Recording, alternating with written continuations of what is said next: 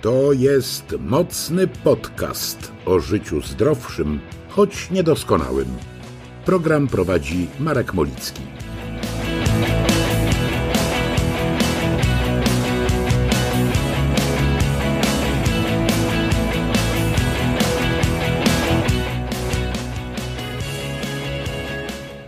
Często powtarzam, że jestem wielkim fanem technologii, zwłaszcza internetu, z którym zawodowo związałem się ponad 20 lat temu. To, ile zawdzięczam internetowi, trudno jest przecenić i nie chodzi tylko o pieniądze, a może akurat najmniej o nie, a przede wszystkim o zdobytą wiedzę, poznanych ludzi, mnóstwo ciekawych projektów, w których uczestniczyłem, no i oczywiście zwiedzanie niemal całej Europy, ze szczególnym uwzględnieniem części środkowo-wschodniej. I tak jak niezmiennie doceniam ogromną rolę internetu w rozwoju świata, tak coraz częściej dostrzegam jego negatywny wpływ na ludzi. Choć to oczywiście nie samego internetu wina, bo to tak samo jak z nożem.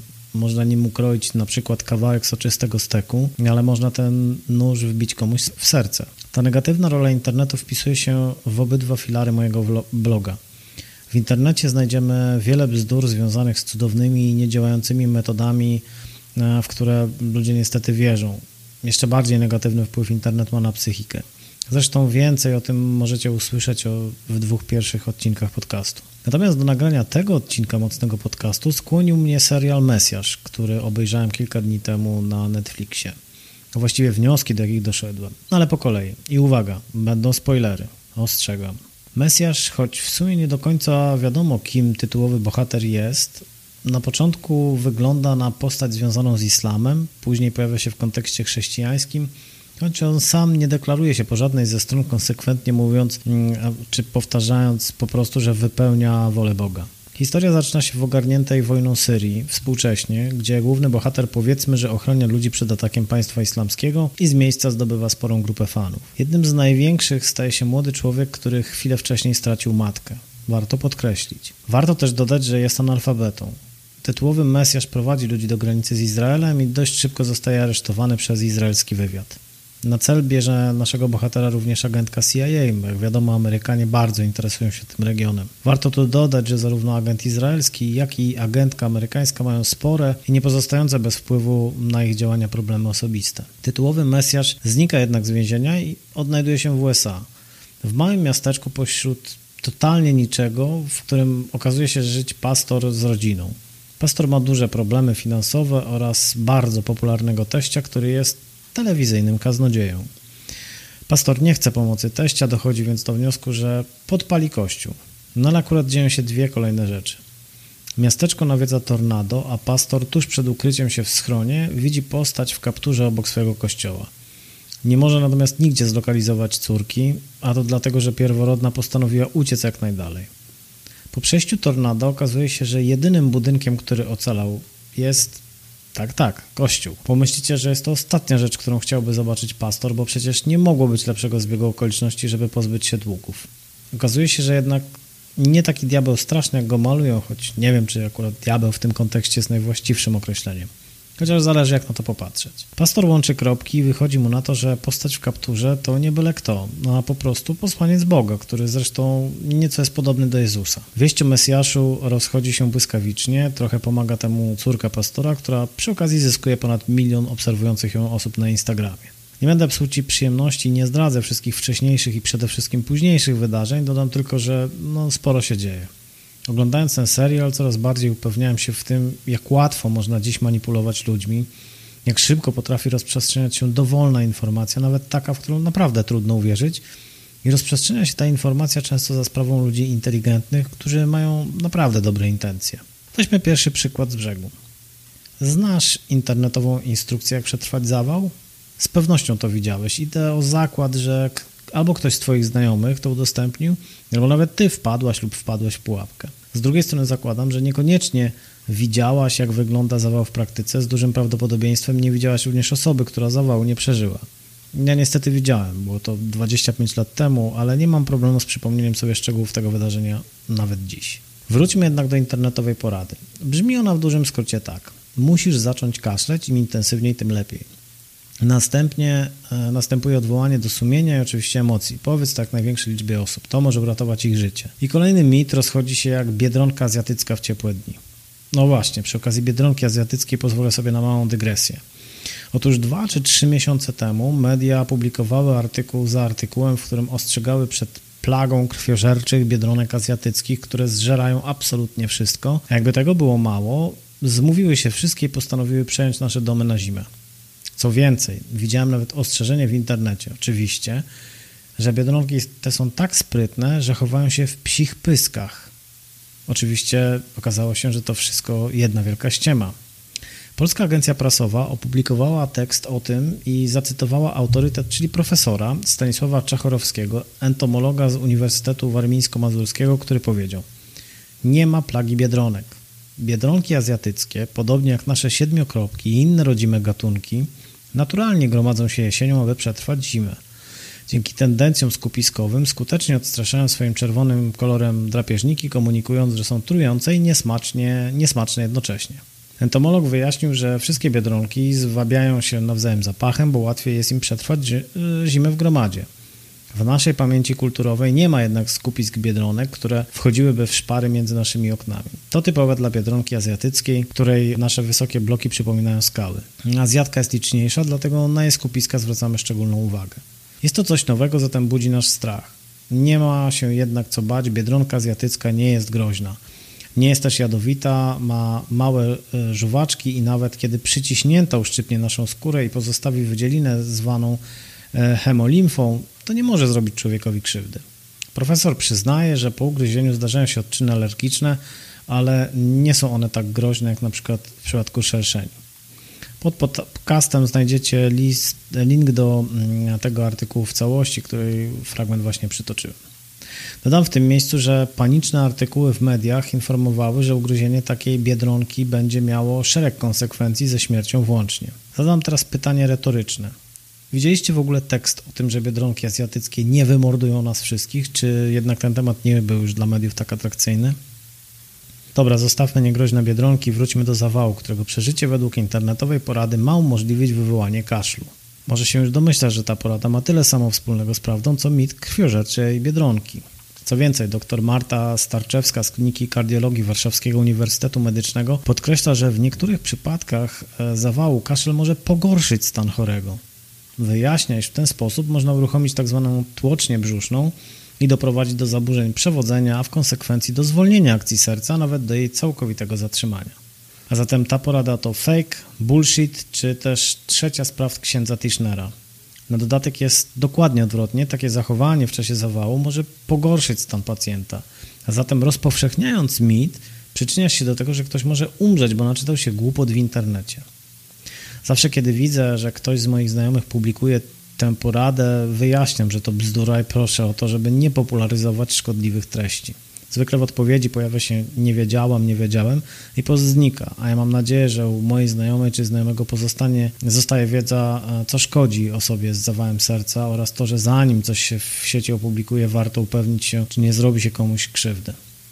Przy okazji dodajmy, że metoda leczenia zawału serca przez naciskanie widelcem czy wykałaczką brody, czy innych miejsc na twarzy również nie jest skuteczna.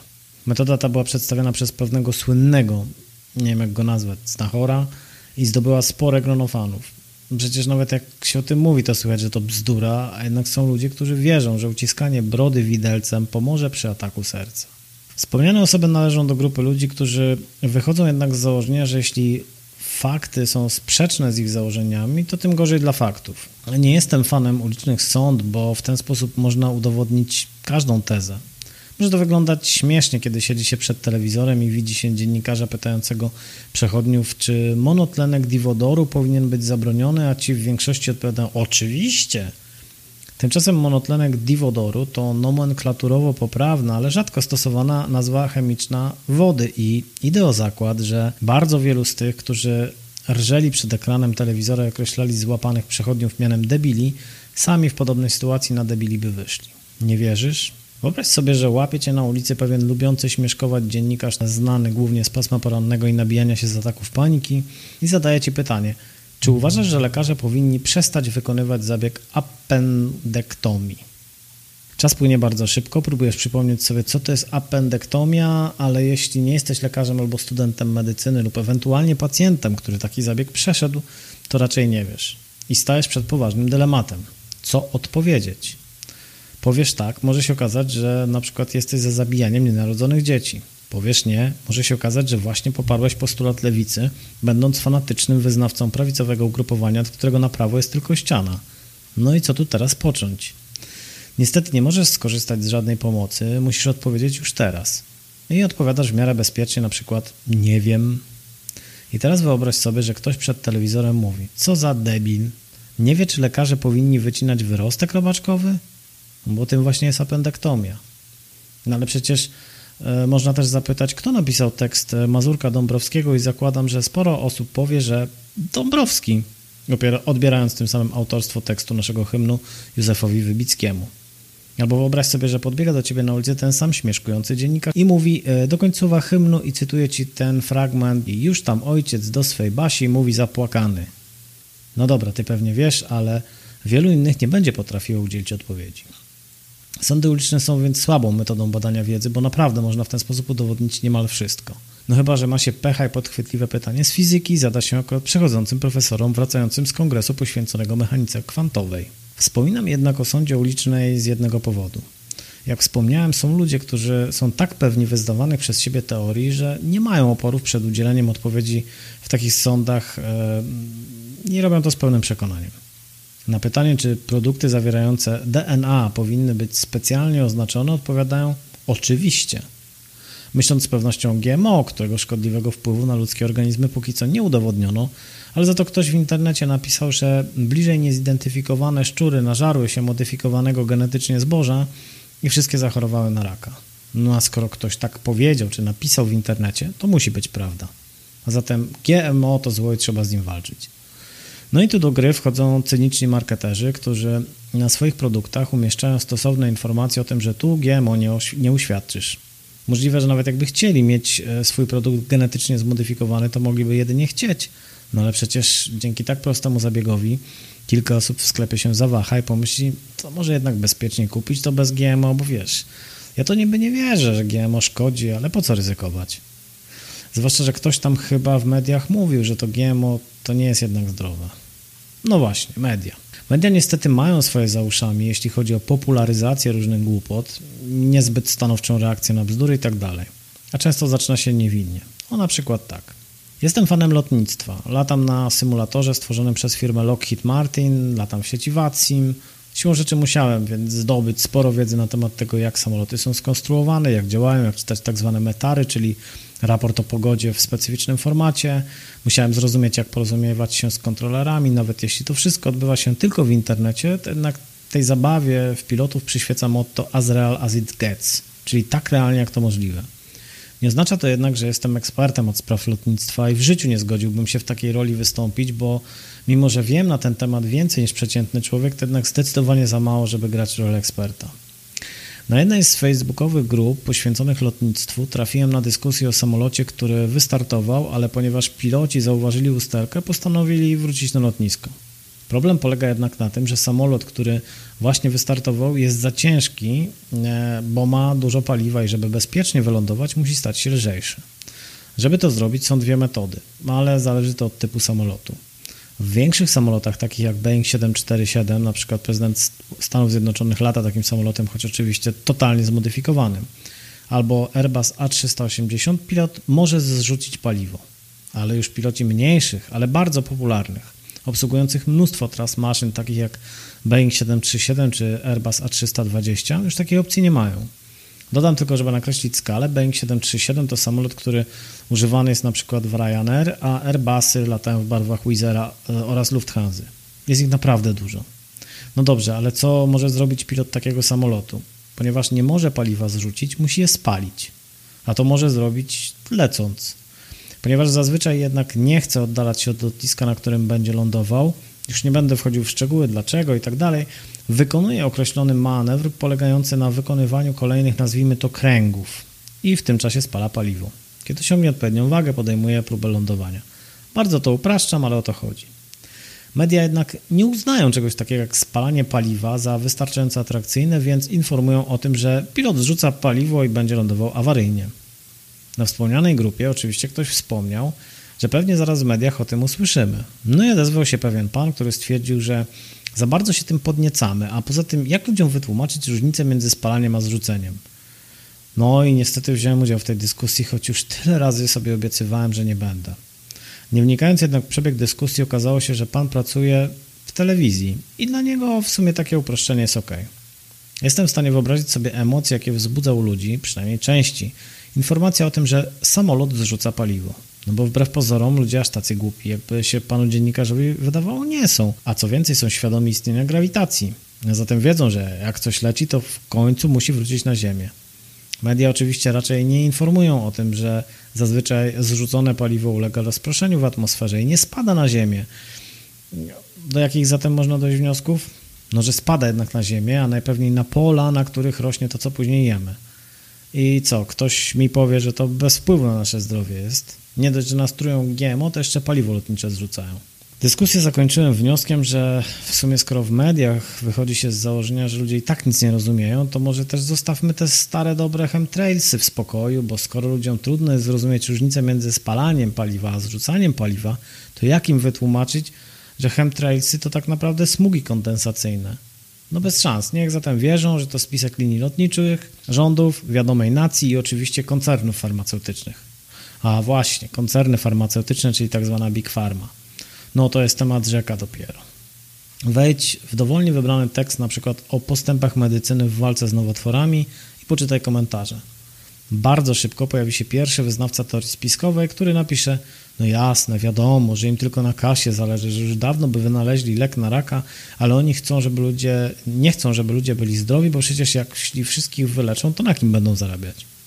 Oczywiście wchodzenie w dyskusję z takim osobnikiem nie ma sensu, bo z jednej strony żadne racjonalne argumenty i tak do niego nie dotrą, ale za to dowiemy się o sobie, że jesteśmy zmanipulowani, że jesteśmy głupi, skoro wierzymy w to, co mówią jacyś naukowcy. Swoją drogą na pewno jesteśmy opłacani przez Big Pharma i tak dalej.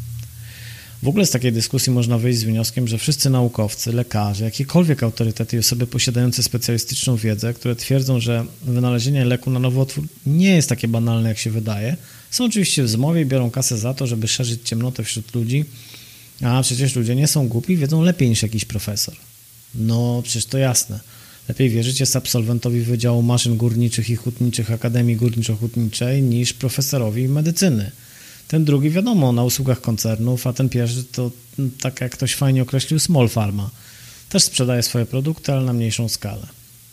No, jeśli chodzi o szczepienia, to wiadomo, agentka ubezpieczeniowa bez jakiegokolwiek wykształcenia medycznego jest większym autorytetem niż na przykład lekarze. Nie znam procedur Altmedu, więc się nie wypowiem, ale chyba rozumiem przynajmniej częściowo mechanizm tego zjawiska. I tu znowu wrócę do serialu Mesjasz. W jednym z wątków widzimy matkę, która jedzie spory kawałek, co w przypadku Stanów Zjednoczonych oznacza naprawdę dużo kilometrów, ze swoją chorą córką po to, aby spotkać się z tytułowym bohaterem. Ona po prostu wierzy, że Mesjasz córkę uzdrowi i nic, absolutnie nic nie przeszkodzi jej w zrealizowaniu planu. Nawet taki drobiazg, że córce przepadnie chemioterapia, której kosztu ubezpieczenie już nie pokryło. E, do kobiety próbuje dodzwonić się mąż, ale ta po prostu nie odbiera. W końcu do spotkania chorej z Mesjaszem dochodzi, po czym obie wracają do domu. Jak się ta historia kończy, możecie się domyślić, ale w sumie chodzi o uzasadnienie tego nieracjonalnego działania. Otóż kobieta twierdzi, że musiała to zrobić, bo jeśli był choćby cień szansy, musiała z niej skorzystać, inaczej by sobie nie wybaczyła. Co prawda musi sobie teraz wybaczyć coś znacznie trudniejszego, albo po prostu żyć z konsekwencjami swoich decyzji, ale to inna sprawa. Łatwo zbagatelizować serial, bo to w końcu fikcja, ale takie rzeczy dzieją się przecież naprawdę dorosłe i w wielu przypadkach naprawdę inteligentne osoby nie szczepią swoich dzieci, choć skuteczność szczepionek jest udowodniona w trudnej do oszacowania liczbie badań. Wspominam o inteligentnych osobach, bo miałem wśród swoich znajomych dwie takie postacie, które naprawdę są inteligentne. Bo jak się okazuje, można być i inteligentnym i jednocześnie wierzyć w teorie spiskowe, na co też są stosowne dowody wynikające z badań. W obu wspomnianych przypadkach wygrał ruch antyszczepionkowy i obawa przed autyzmem, choć różnie uzasadniana. Obaj znajomi wierzyli w to, co mówili, pisali tak bardzo, że nie docierało do nich nic. Szczepionki równa się autyzm. Szczepionki równa się robienie dobrze koncernom farmaceutycznym, które zdrowie dzieci mają za nic. Obaj panowie mieli jednak w życiu szczęście, bo ich rodzice nie wpadli na pomysł, żeby ich nie szczepić. Co więcej, obaj panowie żyli w czasach, kiedy mieli szansę zaobserwować, że teoria o szczepionkach powodujących autyzm średnio wypada w zdarzeniu z rzeczywistością, a mimo to uwierzyli w bezpodstawne brednie. I to jest dopiero paradoks kierując się dobrem własnych dzieci, postanowili te dzieci narazić na ryzyko ciężkich chorób. No i tu dochodzimy do sedna sprawy, czyli emocji. Tam, gdzie pojawiają się emocje, trudno zdrową ocenę sytuacji. Kiedy emocje stają się silne, bo dotyczą nas samych albo najbliższych, często rzeczową ocenę jest jeszcze trudniej. Kiedy emocje wezmą górę, naprawdę trudno jest zatrzymać się i powiedzieć: Moment, chwila, przecież to nie ma sensu. No wyobraźmy sobie pierwszą z brzegu sytuację. Mamy chorego, osobę z glejakiem wielopostaciowym czwartego stopnia, z którym medycyna, delikatnie rzecz biorąc, nadal średnio sobie radzi. Kiedy pacjent czy rodzina pacjenta słyszy od lekarza, że jedyne co może zaoferować to opieka paliatywna, pojawia się złość. Odruchem większości ludzi jest walka o życie. Nic więc dziwnego, że trudno jest zgodzić się z lekarzem, odwrócić napięcie i poszukać dobrej opieki paliatywnej dla chorego. Bo to tak jakby poddać się bez walki, po prostu wywiesić białą flagę i czekać na nieuchronny koniec. No kto tak zrobi? Zamiast tego pojawia się potrzeba szukania pomocy, jakiejkolwiek. I naprawdę trudno jest się takiemu zachowaniu dziwić. Przecież to naturalne, że chcemy, żeby nasi bliscy, których kochamy, żyli w zdrowiu jak najdłużej. W tej sytuacji bardzo często wchodzimy niestety do internetu i zaczynamy szukać ratunku. Niestety okazuje się, że medycyna naprawdę nic więcej choremu nie może zaoferować, bo po prostu naukowcy nie doszli do tego momentu, w którym mieliby coś, terapię, która mogłaby pomóc. Dzisiaj nie mają, choć możliwe, że za jakiś czas, rok, może 5 lat będą już mieli. No ale tu właśnie chodzi o czas. Co w tej sytuacji można znaleźć? Najczęściej niestety porady pseudonaukowe, które dobrze, jeśli nie przysporzą choremu dodatkowych cierpień, ale z pewnością nie pomogą. Z jednej strony lekarze, którzy mówią, niestety, nie jesteśmy w stanie pomóc, dziś medycyna nie jest w stanie choremu zaoferować nic więcej poza złagodzeniem bólu. Z drugiej strony różni wiem, znachorzy, szamani, którzy mówią dokładnie coś innego. Jasne, mamy lekarstwo, które wyleczy chorego. Lekarze biorą odpowiedzialność za słowa i składane obietnice, a tymczasem naprawdę nie wiem, jak tych ludzi nazwać. Obiecują nierealne efekty, nie poczuwając się ani do odpowiedzialności, ani nie odczuwając tak po ludzku wstydu. Końcu, jeśli ktoś uwierzy w bzdury, zrezygnuje na przykład z chemioterapii i wybierze tak zwaną alternatywną metodę i umrze, to przecież pacjent sam dokonał wyboru. No nikt go do tego nie zmuszał. Na dodatek tak się dziwnie składa, że terapie altmedu zwykle do najtańszych nie należą, ale powiedzmy sobie szczerze, kto w takiej sytuacji myśli o pieniądzach? To znaczy, owszem, myśli się, jak je zdobyć, ale nikt nie kalkuluje, bo przecież chodzi o życie. Co prawda i na szczęście platformy umożliwiające prowadzenie zbiórek weryfikują, czy przypadkiem pogrążona w rozpaczy rodzina nie daje się naciąć na pseudonaukową terapię, ale przecież nikt nikomu nie zabroni wydać jego pieniędzy, które już ma. Poza tym metod zbierania wsparcia na leczenie jest sporo, a ludzie bardzo chętnie na przykład na Facebooku udostępniają takie prośby, nie zastanawiając się ani przez chwilę, co tak naprawdę robią tak jest też łatwiej, bo przecież nikt złego słowa nie powie osobie, która daje dalej taką prośbę, a każdy, kto spróbuje zakwestionować jej sens, zostanie natychmiast zdinczowany określonym mianem nieczułego gnoja. A zatem podajemy dalej poradę o ratowaniu z zawału kaszlem, o zaletach homeopatii, o wszechstronnym zastosowaniu lewoskrętnej witaminy C, a już zwłaszcza w lewach dożylnych, w chorobach nowotworowych i tak dalej, bo tak jest wygodniej, łatwiej i przyjemniej udostępniasz i od razu czujesz się lepiej, co najmniej jakbyś przeprowadził przez ulicę niedowidzącą staruszkę. Jeden klik, a tyle dobra. I kolejny paradoks. Wiele osób wychodzi z założenia, że może udostępnić dowolną informację medyczną dalej, ale nie może jej zweryfikować. Powód w obu przypadkach jest taki sam brak specjalistycznej wiedzy. Po prostu, jeśli już ktoś coś opublikował w internecie, a na dodatek wcześniej udostępnił to nasz znajomy, no to to musi być prawda. Bez znaczenia jest to, że pierwotnym źródłem może być na przykład portal plotkarski, a nasz znajomy ma tyle wspólnego z medycyną, że po prostu czasem chodzi do lekarza. To wystarczy, żeby uwierzyć. Natomiast skorzystanie z internetu, żeby poszukać wiarygodnych informacji, o nie, to już za dużo. Przecież ja i tak nie mam wiedzy, żeby ostatecznie stwierdzić, czy to prawda, czy fałsz. Po prostu lepiej jest nacisnąć udostępnij i zamknąć oczy w nadziei, że tym razem się uda. Ale niestety coraz częściej się nie udaje i mam poczucie, że będzie tylko gorzej. Już pal licho, jeśli ktoś po raz kolejny zechce zrobić z siebie idiotę, publikując kolejny łańcuszek o niezafoliowanych iPhone'ach, które można wygrać za udostępnienie właśnie. Wystarczy impuls uruchamiający odpowiednie reakcje rozsądek się wyłącza. Żadnej krytycznej oceny, że może to jednak bzdura, że ktoś rozdaje setki smartfonów tylko dlatego, że opakowania pozbawione są folii. Podaję dalej, licząc, że, że będę zwycięzcą. W końcu nic mnie to nie kosztuje, a mogę sporo zyskać. Zresztą podobnych lub nieco zmodyfikowanych łańcuszków jest całe mnóstwo. Albo na przykład bardzo popularne na Facebooku testy typu kim byłbyś, gdybyś urodził się 100 lat temu. Ludzie ochoczo klikają, robią test, który z założenia pokazuje ich w lepszej sytuacji niż są obecnie, a oni publikują to dalej. A to, że właśnie zgodzili się oddać jakiejś firmie z nie wiadomo skąd swoje dane, no to już drobiazg. Dane, którymi się tak chętnie dzielimy ze wszystkimi, to kolejny temat, ale kiedy się połączy odpowiednio dane zebrane na temat ludzi i dołoży się do tego powiedzmy nie najlepsze intencje, wystarczy już tylko wrócić do internetu i zacząć wpływać na ludzi. Scenariusze mogą być różne i naprawdę chwilę, wystarczy chwilę pomyśleć. Co więcej, nie trzeba nawet wielkich środków, choć z nimi cała akcja staje się znacznie łatwiejsza. Pierwszy z brzegu system reklamowy pozwalający na precyzyjne targetowanie. Wybieramy na przykład rodziców noworodków. Działamy szeroko, więc zasięgiem obejmujemy całą Polskę. I konstruujemy wiadomość, taką, która nie łamie regulaminu portalu, ale ma też odpowiedni ładunek emocjonalny. No i chwytliwy tytuł. Powtarzamy tę czynność kilkanaście razy, ale z dużym prawdopodobieństwem możemy założyć, że jeśli odpowiednio przyłożyliśmy się do treści, nasz target zrobi resztę. Rodzic noworodka, zwłaszcza jeśli jest to pierwsze dziecko, zareaguje najpewniej emocjonalnie. Niech to będzie news, że opracowano metodę, która sprawia, że dzieci śpią lepiej i dłużej. Na dodatek możemy zacytować nieistniejących lekarzy, specjalistów od snu, w sumie kogokolwiek. Odpowiednie zdjęcia zadowolonych dzieci budzących szacunek lekarzy, którzy tak naprawdę są aktorami, a zdjęcia pochodzą z tak zwanych banków zdjęć. W ten sposób można przemycić dalej informacje o produkcie albo jakiejś metodzie, czymś, za co trzeba zapłacić, żeby dziecku zapewnić komfort, a sobie spokój. Ale to nic, że ten produkt w rzeczywistości działa tak samo jak nakłuwanie podbródka w celu uratowania pacjenta z zawałem.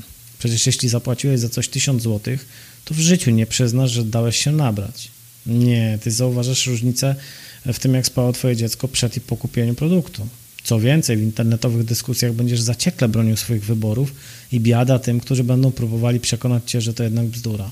Im bardziej będą próbowali, tym ty będziesz bardziej zaciekle bronił swoich poglądów i taka postawa została również udowodniona w badaniach przeprowadzonych przez psychologów. Obalenie jednego argumentu skutkuje stworzeniem kolejnego i naprawdę można taką zabawę prowadzić w nieskończoność. Oczywiście w pewnym momencie można użyć broni atomowej i niewier niewiernemu wytknąć, że jest przez kogoś opłacany albo po prostu głupi. I koniec, nasze królestwo obronione.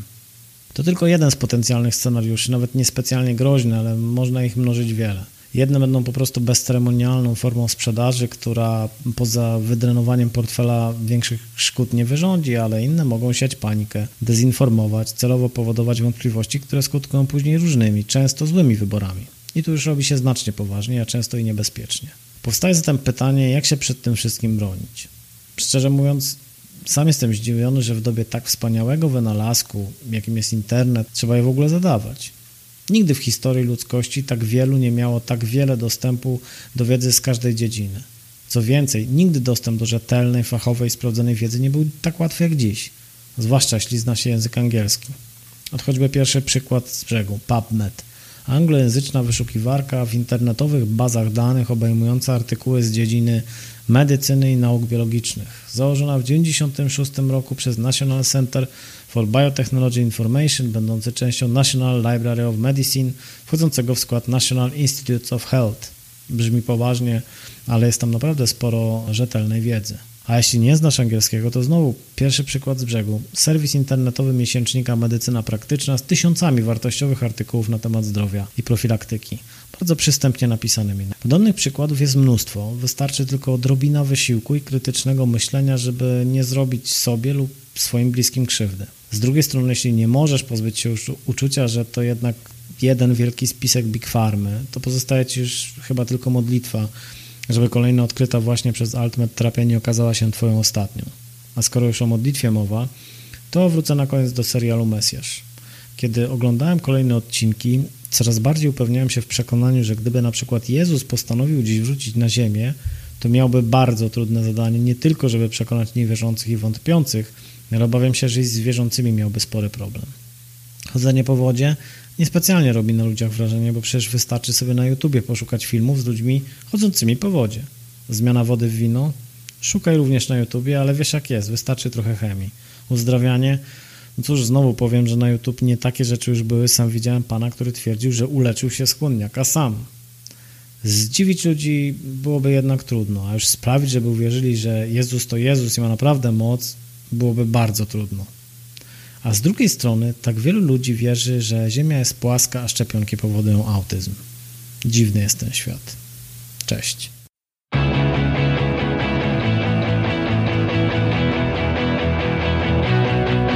To był mocny podcast. Nie zapomnij odwiedzić bloga mocnymarek.pl. Do usłyszenia w następnym odcinku.